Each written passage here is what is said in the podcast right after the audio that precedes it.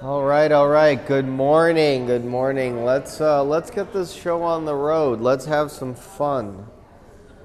It is the first week of uh, Advent. Seems like it's the third uh, already. I mean, Advent, of course, started on Sunday, but we had Taizé, and now it's Friday. The Christmas tree has been up for a week or more, I would say, maybe a week. Yeah, two weeks. Yeah, so it seems like we've been in Advent for a long time, but we're not wearing uh, we're not wearing rose just yet. So first week of Advent. Lift up your heads, ye mighty gates. Lo, your King comes to you, triumphant and victorious is he. Almighty God and Lord, we beseech you, come to us with all your power and help us who are anxious and troubled. Send unto us the Helper and Savior, that he may enter our hearts, and with your light illuminate our night. Through Jesus Christ our Lord. Amen. Beautiful prayer. All right, today we're just going to chug along. Session 9 you should have in front of you. And as always, over here there are some extras, but I think I put enough on each table, most tables. If you need last week, session 8, I have it over here too, some extras. Let's see. We're not going to do many verses today. We're going to talk about something that Peter has mentioned already many times, but we're just going to keep going through the text. And today we're going to look at 13 to 17 from chapter 3. Chapter 3, 13 to 17. The reason we didn't go longer is that the next section, right before chapter 4, Peter talks about some very, very interesting things that if I tried to cram them into this session, we wouldn't have enough time to talk about them because that's where he talks about specifically about baptism and then about Jesus' descent into hell. And uh, that's a very curious and interesting and poignant part of his letter and of Christian theology. And I didn't want just to cram that into this session and not have enough time to talk about it. So we'll leave that to the next session, I hope. Uh, so today, 13 through 17. And I named it Let Us Do and Speak About the Good Stuff. The good stuff came from that word, the good stuff came from a professor of mine at the SEM. He translated the good that Jesus did, the word good, in the New Testament, I think specifically in Mark he translated as good into the good stuff. Jesus is doing the good stuff. And, uh, and that's always stuck with me because uh, if you just say he's doing good, good as a, as a, a, a noun, not good as a, as a adjective. He's doing good. Sometimes we hear it as a, an adjective, and it's true but specifically, he's just doing good stuff. And the opposite of good stuff is even worse than that is exactly. Yeah. So the good stuff is the opposite. It's on the other side of evil. So the good stuff. And that's what Peter talks about today. So let us look at, let us do, let us talk about the good stuff. Zealots of the good, he talks about. And that's an interesting uh, fra- word that he uses, uh, the word zealot, um, in this passage. So let's look at page one there. The previous section ended with Peter quoting Psalm 34 a lovely psalm. So if you look at the previous verses, so 10, 11, and 12, he quotes Psalm 34 Whoever desires to love life and to see good days, Let him keep his tongue from evil and his lips from deceit, turning away from evil and doing the good stuff. Let him speak, seek peace, and run after it. Because Jesus loves to look at him. Jesus loves to look at those who are doing his good stuff. That's what he says there. And his ears are open to them in prayer. But the face of the Lord is against those who do evil. Yeah. In a way, Peter is speaking about man's relationship to God and how the doing good pleases the Lord. But in this next section, I'm not going to press too hard on this topic, on this of what I said, but let's go let's run with this idea that this next section it's about doing good and how it impacts our neighbors. And I didn't say doing good for our neighbors. Because this there is there are other sections that Peter talks about that. I don't think this section is one of them. I think it's just doing good and how our neighbors look at that the good that we're doing. I think this section is more specifically toward that.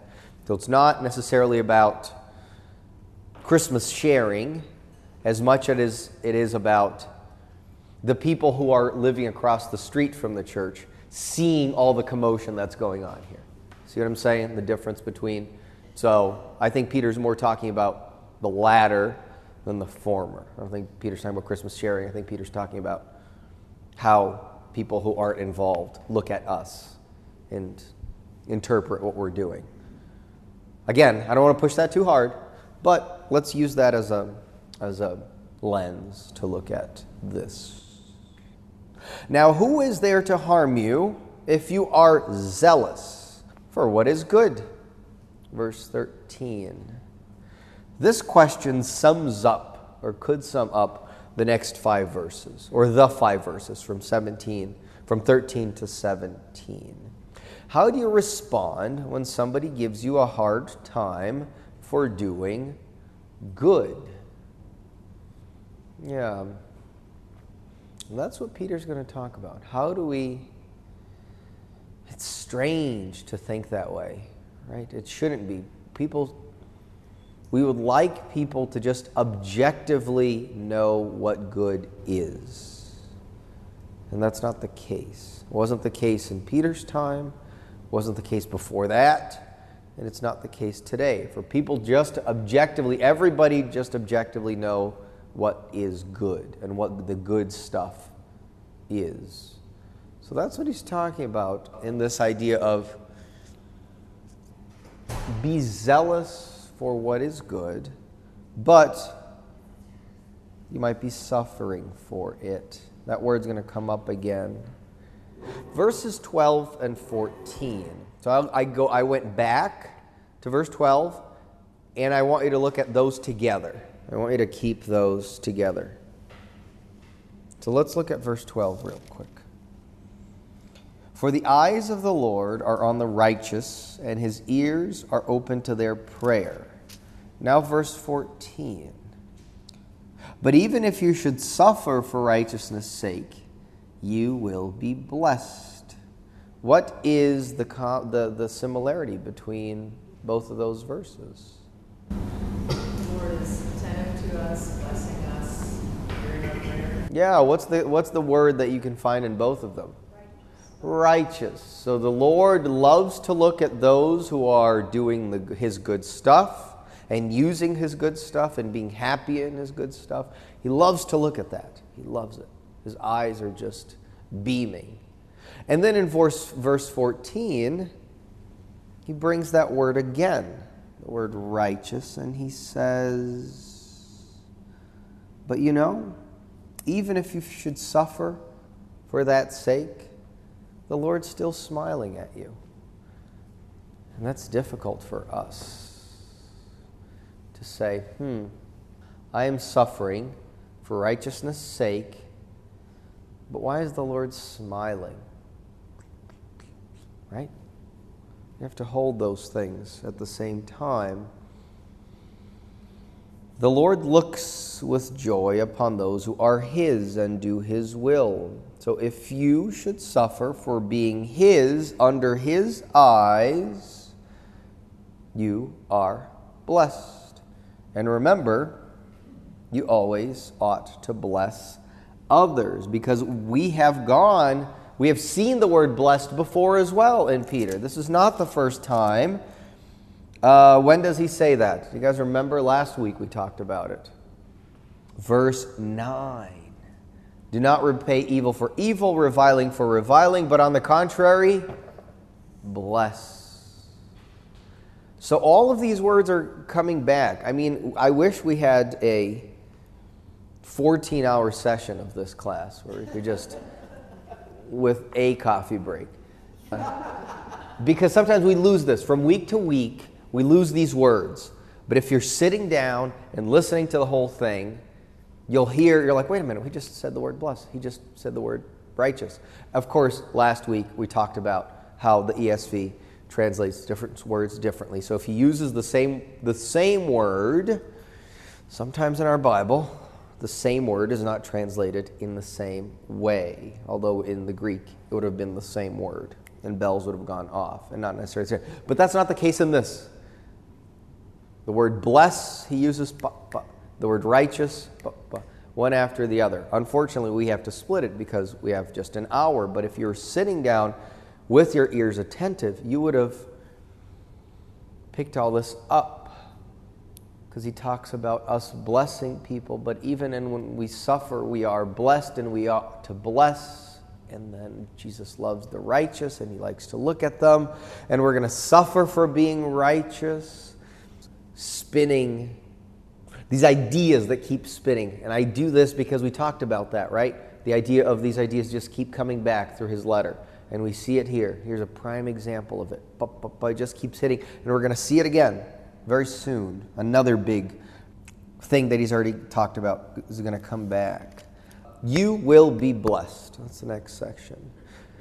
I thought of the Beatitudes. Blessed are those who you remember some of the stuff in the Beatitudes?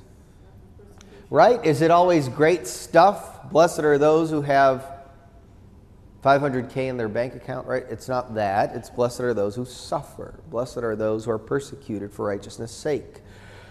Blessed are the meek. Blessed are the humble. Blessed are the poor in spirit. And you're like, wait a minute, what? But then Peter echoes all of those words that Jesus uh, says in Matthew 5 Peter's bringing it back here. So, first quote of the day If a man gives to Jesus the unique place in his life, if the most precious thing for him is his relationship with God, that is something which can never be taken away from him. Therefore, he is completely secure. His treasure is untouchable by the chances and changes of this life. If you do have $5,000, $500,000 in your bank account, and the year is what, 2008? You're blessed, and then you're not. Right? And so he's talking about that. What, when are you blessed? What are you holding on to? Is that $500,000 is what you're holding on to? Is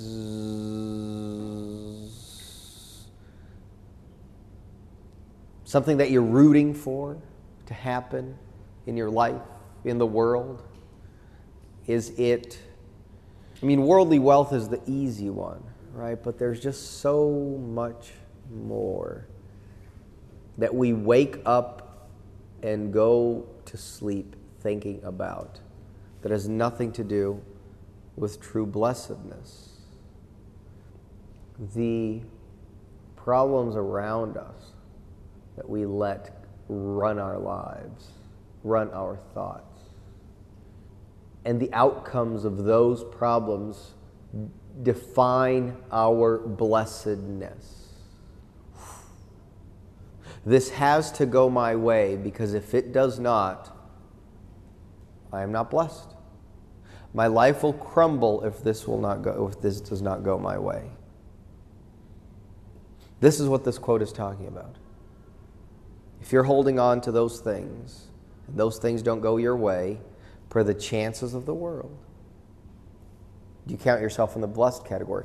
Because, and he's not saying that you shouldn't be worried about those things. He's just saying those are the things that you should not hold on to.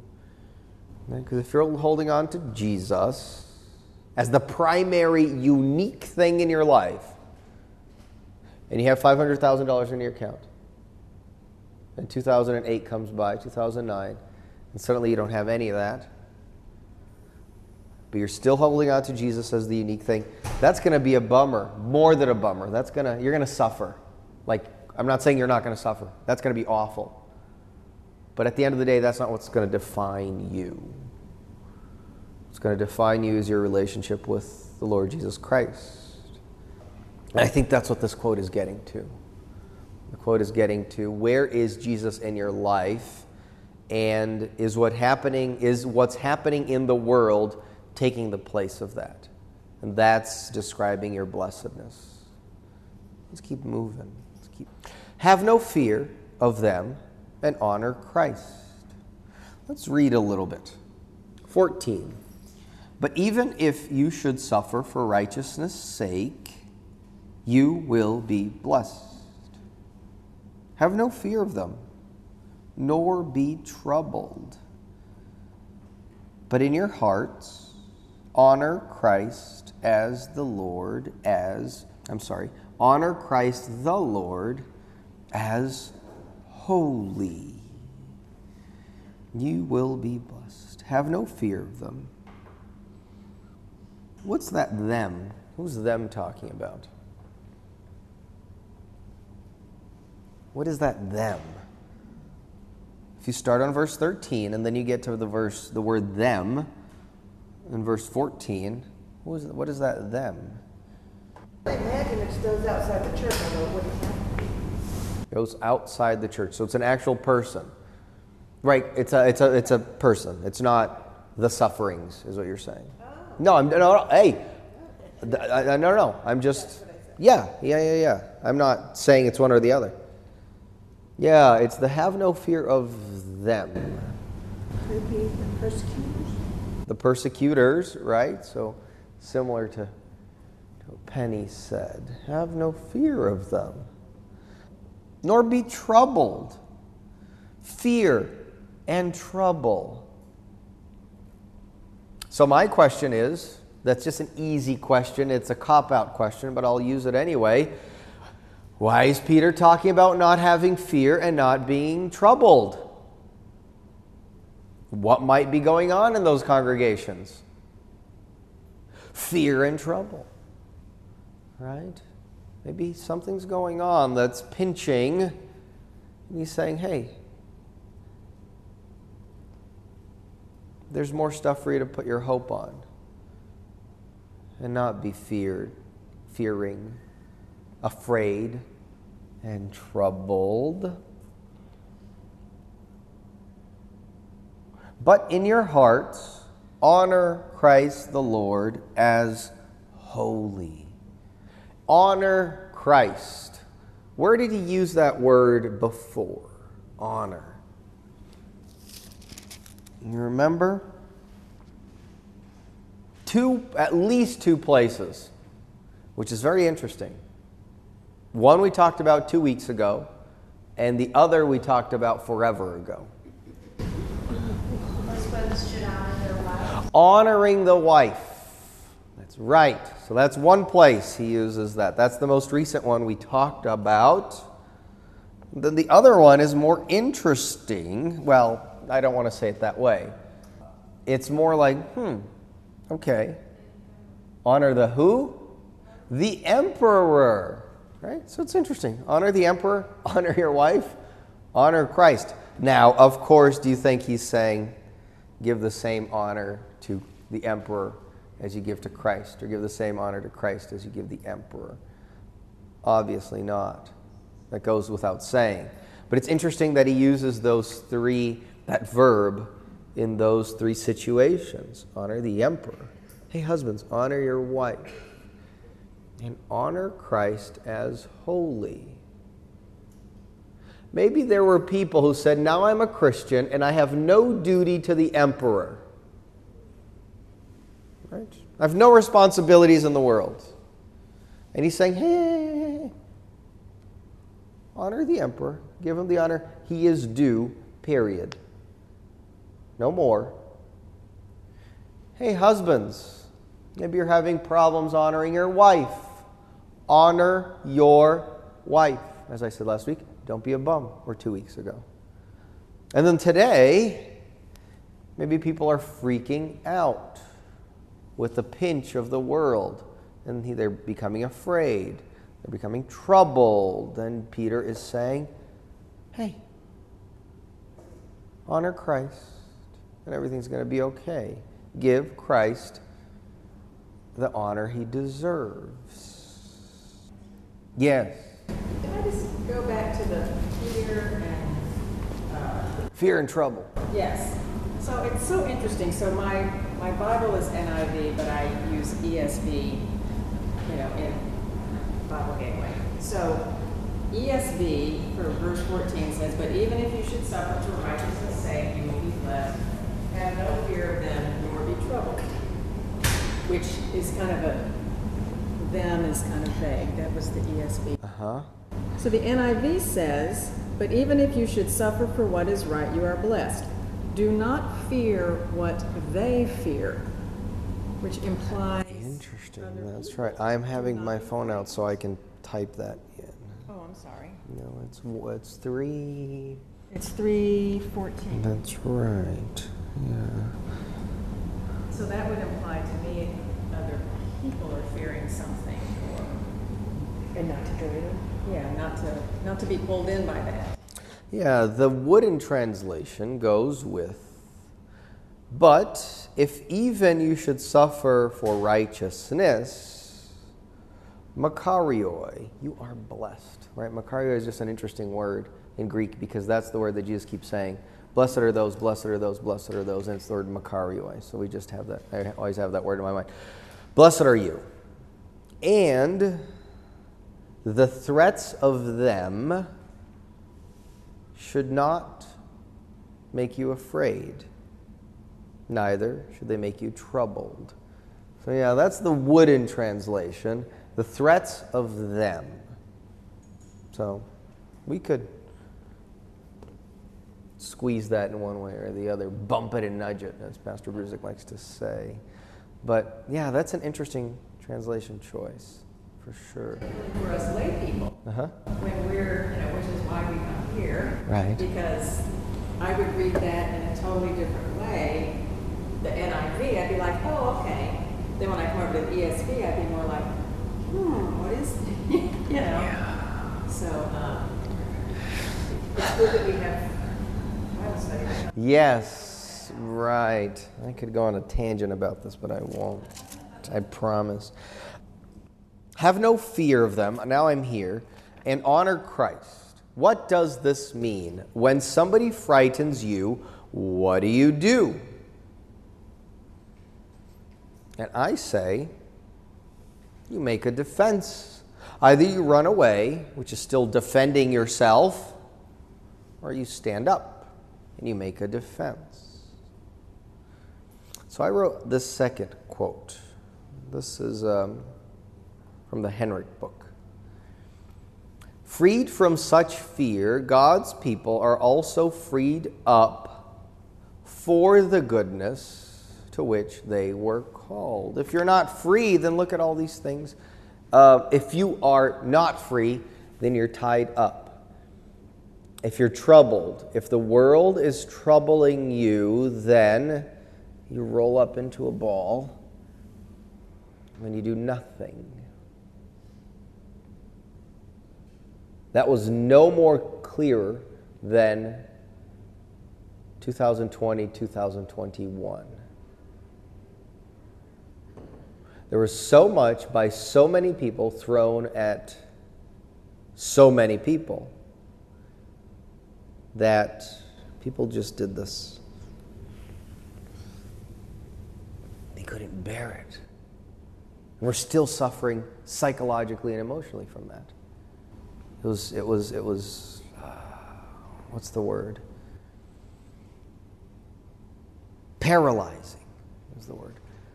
And that's what Peter's saying, in a way, is there are things that will come that will either paralyze you and you'll be chained to those things and you won't be freed to do any good. Or you'll play the cards that are dealt to you. Cards will be dealt to you every day, every year, every part of your life. Those cards can either make you freeze up or you can say, no, I can still do something. I'm going to say this story out of context, but it's not my story, but it's a public story. It's when uh, Pastor Bruzek's uh, mentor became very ill, right? Norman Nagel. And he became bound to a chair and then bound to his bed.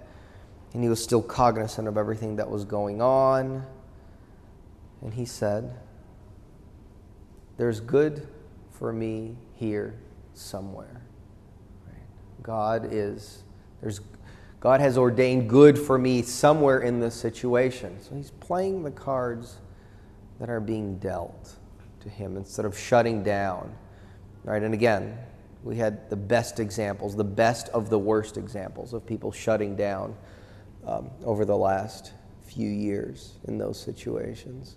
And we're still, man, are we still dealing with that, again, psychologically and emotionally. But Jesus is saying you are free. And now he goes one step ahead, Peter does. Always being prepared. This is the second half of verse 15. Always being prepared to make a good defense to anyone who asks you for a reason that you're so free, that you're so wonderful, that you're so happy, that you're so full of joy, that even in the terribleness of the world, you have, and what's the word he uses? Hope. Right? This hopefulness, right? Hope is always looking. Hope is a Hope area. Hope always carries binoculars with her. Right? Somewhere over there, there's going to be some great stuff. Always being prepared with gentleness and respect and having a good conscience. Our faith must be a first hand discovery and not a second hand story. What do you understand from that? That quote there. Our faith must always be a first hand discovery and not a second hand story. To experience it ourselves. We can't. It's like Martha, have you indeed tasted that the Lord is good? Who has said that? Peter, right? If you indeed tasted that the Lord is good. Right, that's going all the way back to 2 9. Are you longing? Are you yourself longing for the spiritual milk? Or is your whole story about Christ somebody else's story? Or something that's distant from you? The hope that is in you Give a defense to the hope that is in you. Not just what you've heard and seen, and something that's easy to detach yourself from. This is the hard part. This is the hard part with, um, I've noticed, with North American and like European Christianity, right? It's very objective. It's very the most I can say about it is Christ died for me. That's it. I can't talk about what he's doing in my life. and the blessings I have and the everyday wonders that I see in the world, even though everything seems to be falling apart. We're often reticent to talk about how Jesus is working in our lives. But it's all over the old it's all over the Old and New Testament. People talking about the wonderful things that God has done. It's all over the Psalms. And here Peter is not saying anything new at all. He shouldn't be saying this as a matter of fact. Right? It just should be, my goodness, Jesus has just made you one of his. He shouldn't be telling you to go out and talk about it and give a reason for it. You should already do it. But no, he's saying, hmm, maybe some of you. The way that he says it here, always being prepared to make a defense to anyone who asks you, there are two groups of people. The one that are maybe not making a defense at all, not talking about it. And what's the other group? You have to read in between the lines. Those with hope? No. How does he ask us to do these things? Gentleness, So, what's the other group maybe that exists? loud Yeah. Believe, believe, believe. You gotta believe. You gotta believe. You gotta. Oh, if you don't, are you're gonna go to hell. You're, you're gonna. Blah, blah, blah, blah, blah, blah, blah. You're like, oh, I love hanging out with those people. You know. So, again, I'm doing the cop out analysis, which is, oh, well, if he says this, then the other, then maybe that is true. And I'm not saying that it might, or I'm not saying that there are people in his congregation that he's writing to that are doing that for sure, but we know those people. Period. Right? People that make the faith very unattractive. They make Christian life and what the church is very unattractive. I always say this. I don't think I've said it here, but the world has tried to destroy the church thousands of times, and it has not been able to. It's beautiful. The gates of hell shall not prevail against her. But how many churches have closed down because of internal things? I become very emotional talking about those things.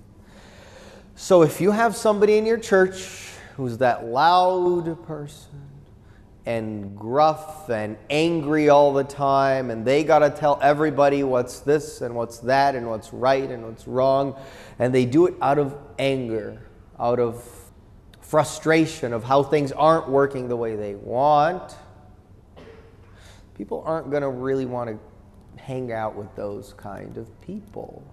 Or it might attract maybe those people that aren't so gentle and respectful and with good consciences and lovely, as he will say in chapter 4.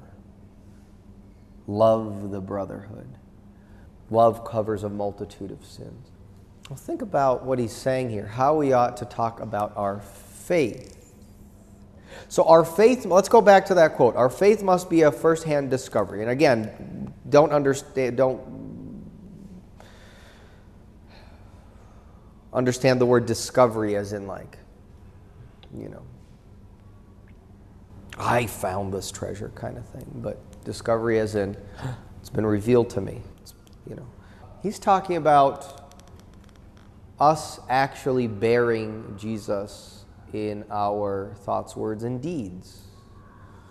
Firsthand, firsthand, what I am doing is what Jesus does. What I'm doing is Jesus' work. What I'm doing is the good stuff. And not, well, I'll just let those people do it. I'll just let those people talk about it. And I'll just let those people act for me. The second handedness, this distance. Yeah. And again, Peter isn't talking in a, in a, in a demanding, gruff way here. He's just saying, hey, this is how Christians live. This is how you ought to live. So, page two. Well, let's keep moving. Let's finish the verses. Verse 16. having a good conscience, so that when you are slandered, those who revile your good behavior in Christ may be put to shame. And we'll finish verse 17. For it is better to suffer for doing good, if that should be God's will, than for doing evil.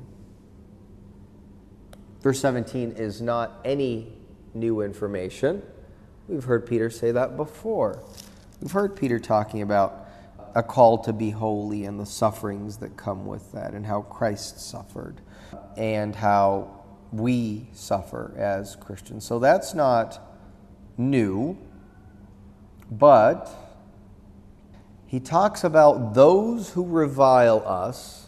How are they going to be recompensed? What's their reward? So I wrote here, you're telling me that there will be people who aren't going to like what I am doing?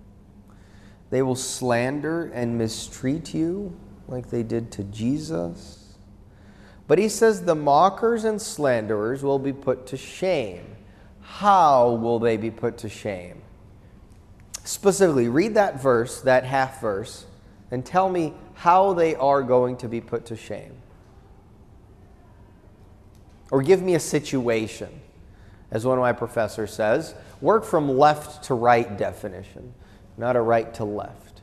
Not as being put to shame is blah, blah, blah, blah. Like, give me an example of what he's talking about.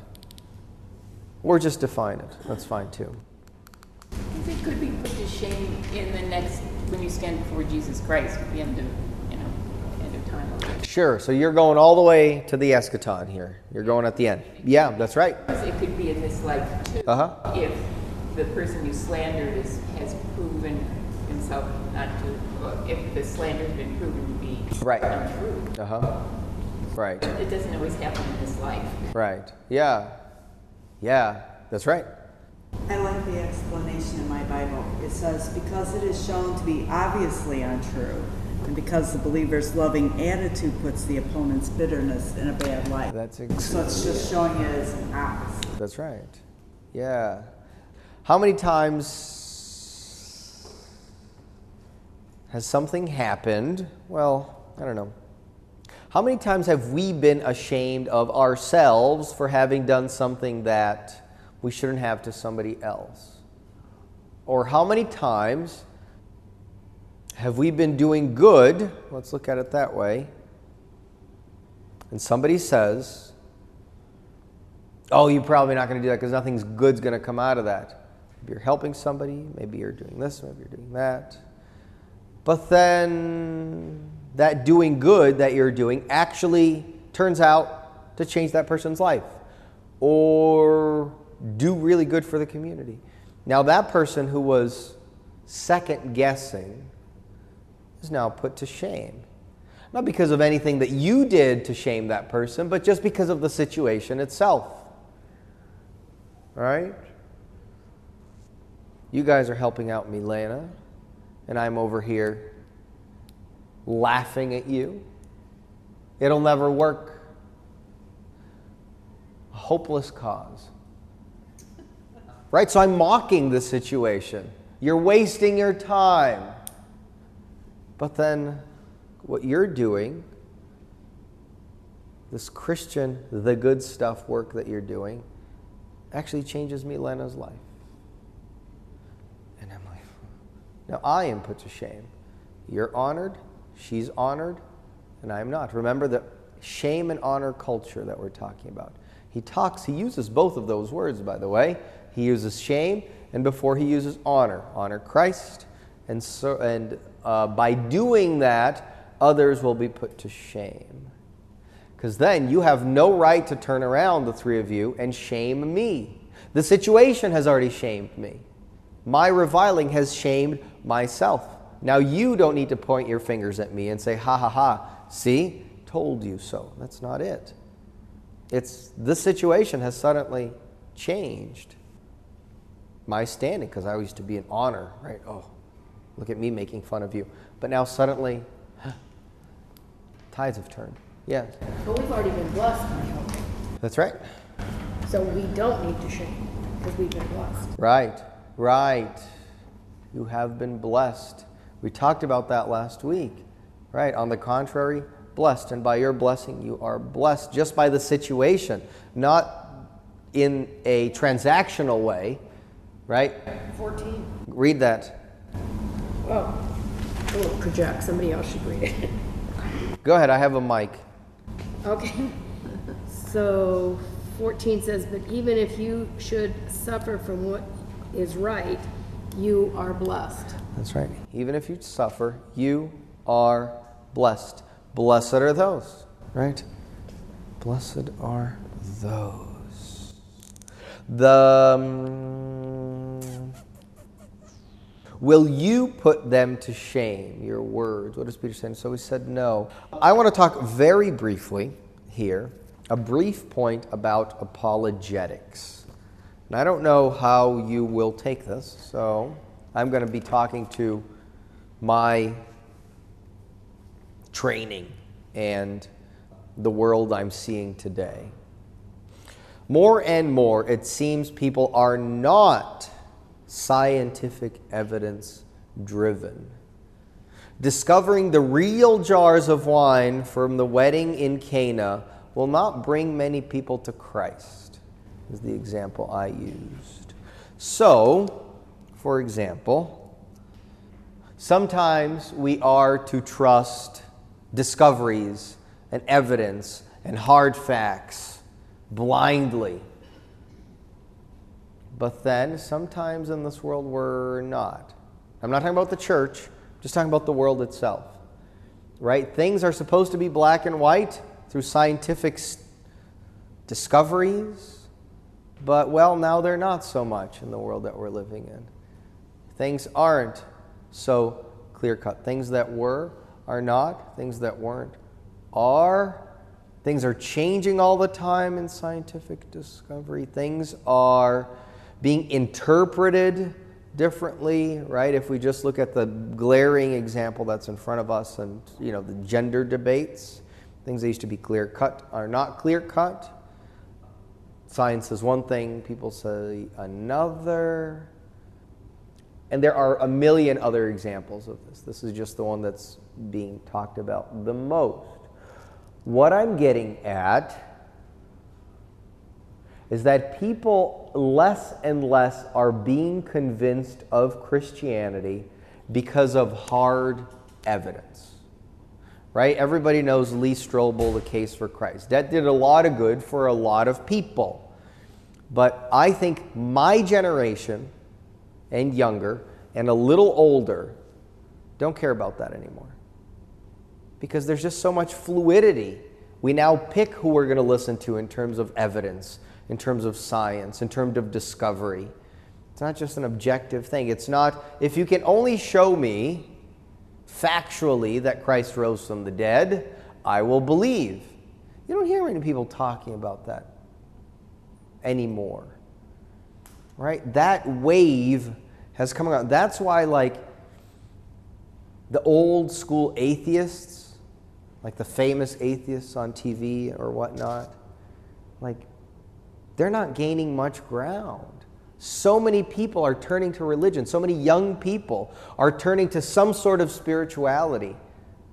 Right? The number of people going, for example, into Islam, people who aren't even uh, uh, from Arabic or North African backgrounds, is astonishing because they're finding something to hold on to where a lot of the world is not something to hold on to, right? Atheism is fine and good for some people, but they can't hold on to anything, right? So they go into something. So it's in, so interesting that when I was a kid, not a kid, but when I was a teenager, I used to listen to these big deal public atheists, you know, like uh, Richard Dawkins or something like that. And I'm like, oh, they're going to destroy the church. And we're all going to be atheists in 20, 30 years because all their arguments make so much sense, right? It's so grounded, it's so evidence driven. Or so I thought. But I'm like, well, nobody cares about that anymore, actually. Like nobody's really listening.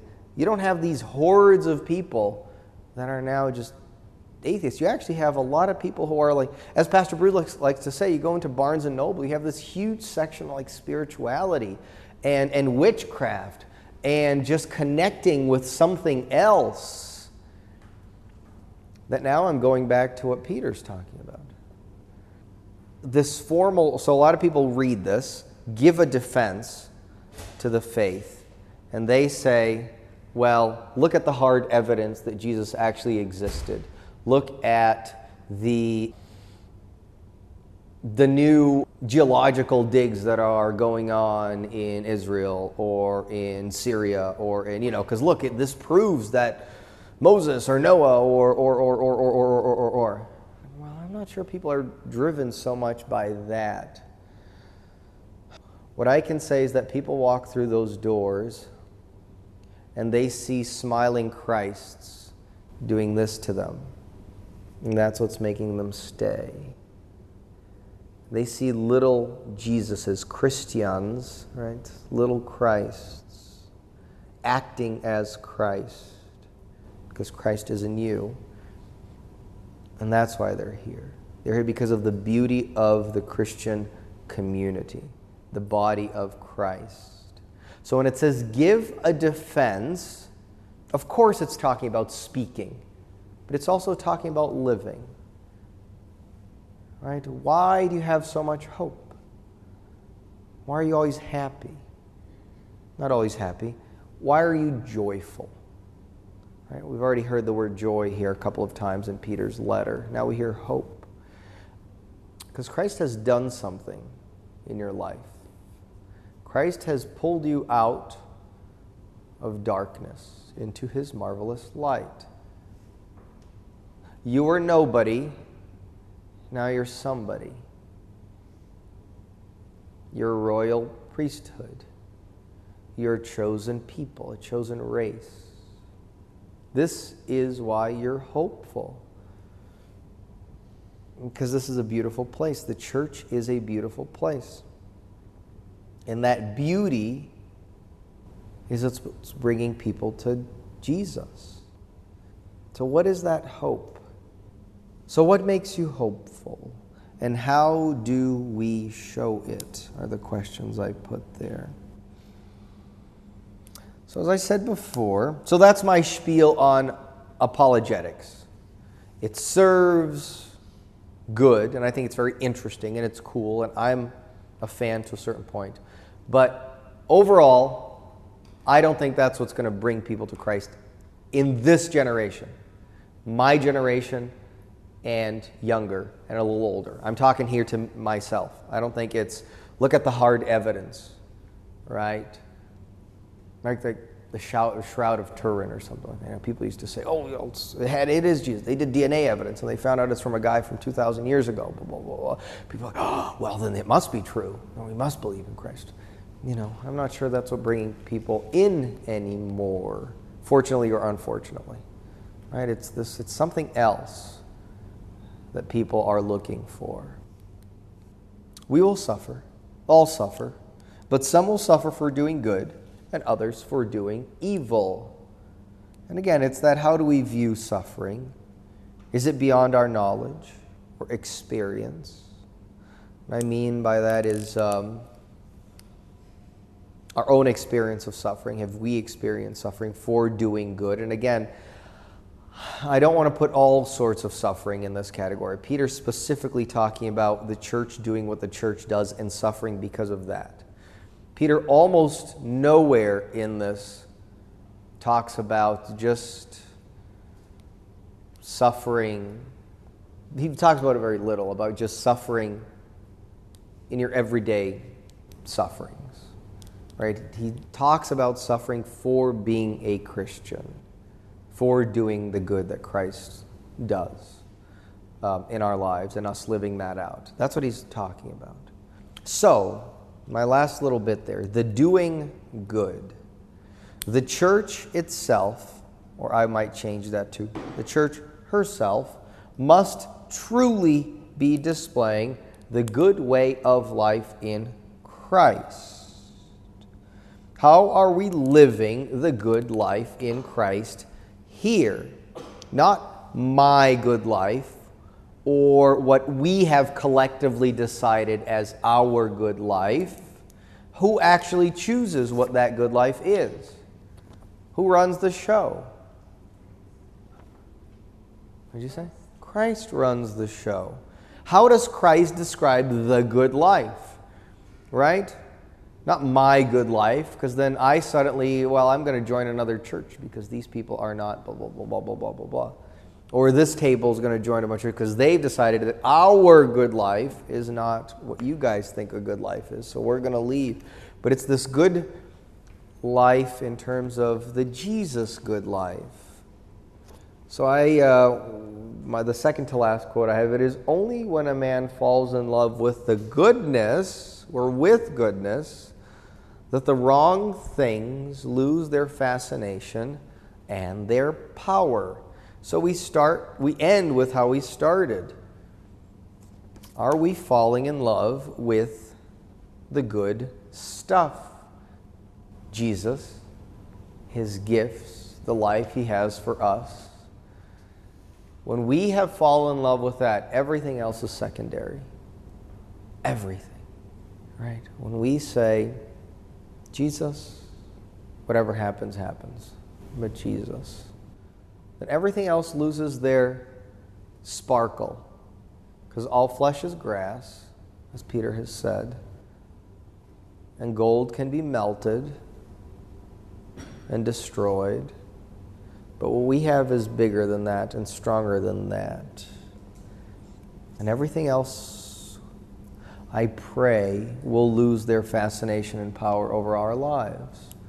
That only Jesus is our ultimate love.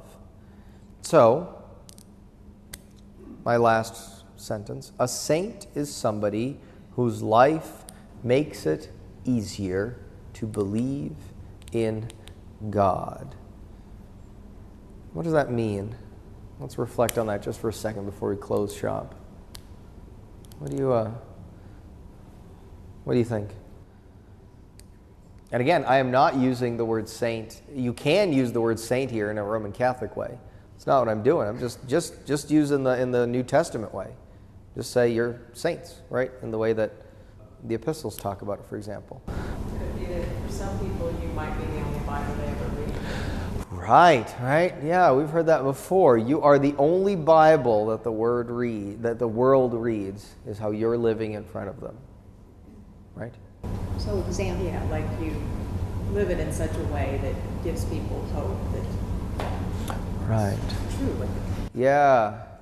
And you're not miserable.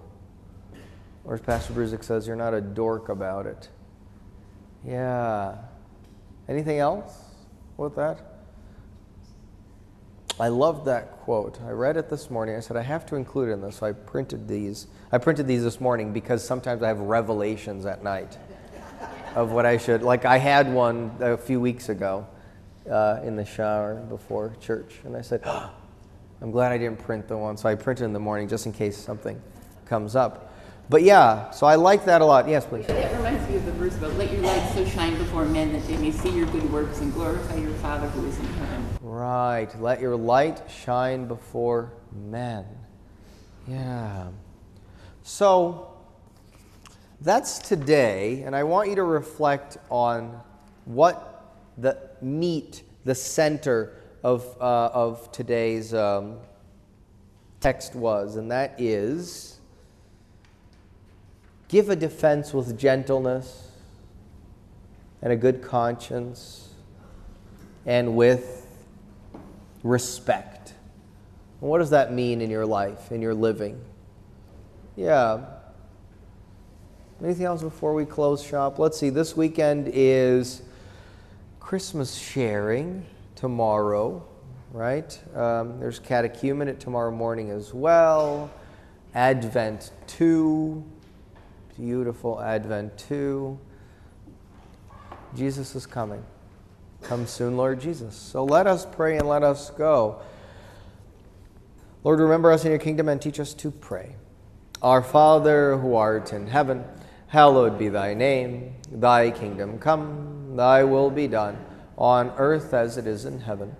Give us this day our daily bread, and forgive us our trespasses, as we forgive those who trespass against us. And lead us not into temptation, but deliver us from evil. For thine is the kingdom, and the power, and the glory, forever and ever. Amen.